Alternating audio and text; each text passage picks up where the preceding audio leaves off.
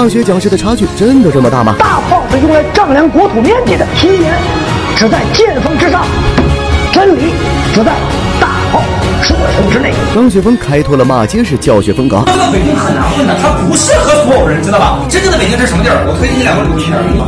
第一个地方叫八王坟，去八王坟公交车站去坐一辆公交车，叫八三零。你去体验一下一辆公交车上一千人，什么感觉？你去体验一下双脚离地不会倒，你是什么感觉？越剧血泪是如此的心酸。这个地方你们可以去感受一个地方叫天竺的，说是亚洲最大的社区，对吧？他绝对不行，它他妈是世界最大的城市，你，知道吗？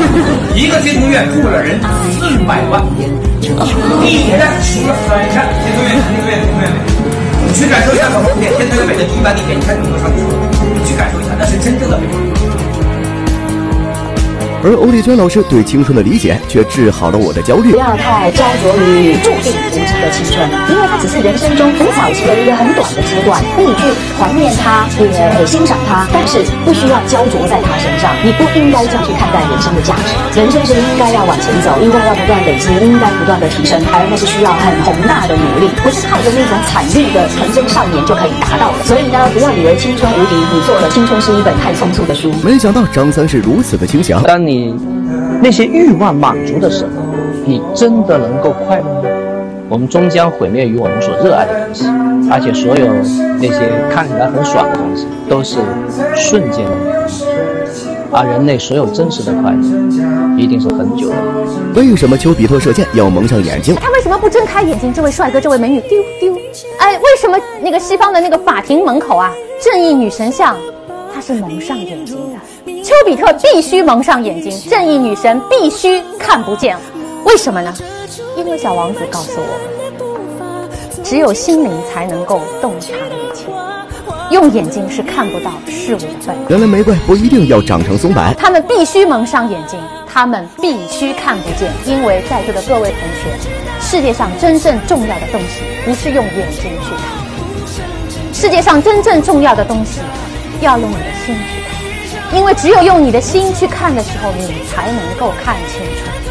破镜重圆原来只是童话我。必须告诉你们，破镜是绝对不能重圆的。它再怎么样勉强的重圆，那道裂痕总是在的。人跟人之间是真的要经营，你要懂得怎么样要适可而止，怎么样呢要懂得分寸。这个是我们对我们再爱的人，事实上都应该要懂得的一种教养。温柔的话语讲述着该有的边界感。我慢慢越来越了解，我不但呢不要对我讨厌的人情出声色，是一种君子的修养；对我很喜欢的人，我懂得尊重他现在的感受，我懂得退后一步，给他足够的空间。那么，让我们以后可以更好好的谈话，好好的相处。实际上，我们正因为珍惜，所以我们才要懂得适可而止。这就是教科书版的爱情解释。我们为什么爱上了对方？说白了，可能就是对方长得好看啊，我爱上了他啊。你馋对方的身子，但是你爱上了他之后，会有知识的吸引，会有心性的吸引，会有灵魂的相吸，它是让你扶级而上。而社会现实依旧是如此残酷。你本科毕业十年大聚会的时候，你怎样的面貌参加那个聚会？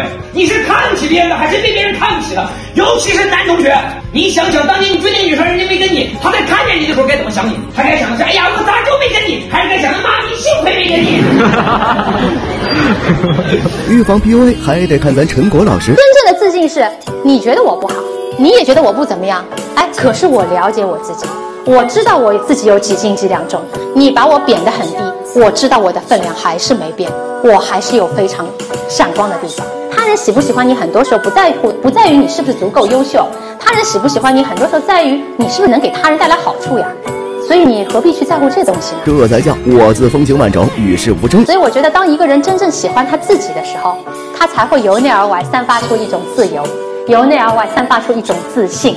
而一个人由内而外散发出自由和自信的气息的时候，我们有很多很多别称，一个别称就叫做魅力，一个别称就叫做从容，一个别称就叫做风情。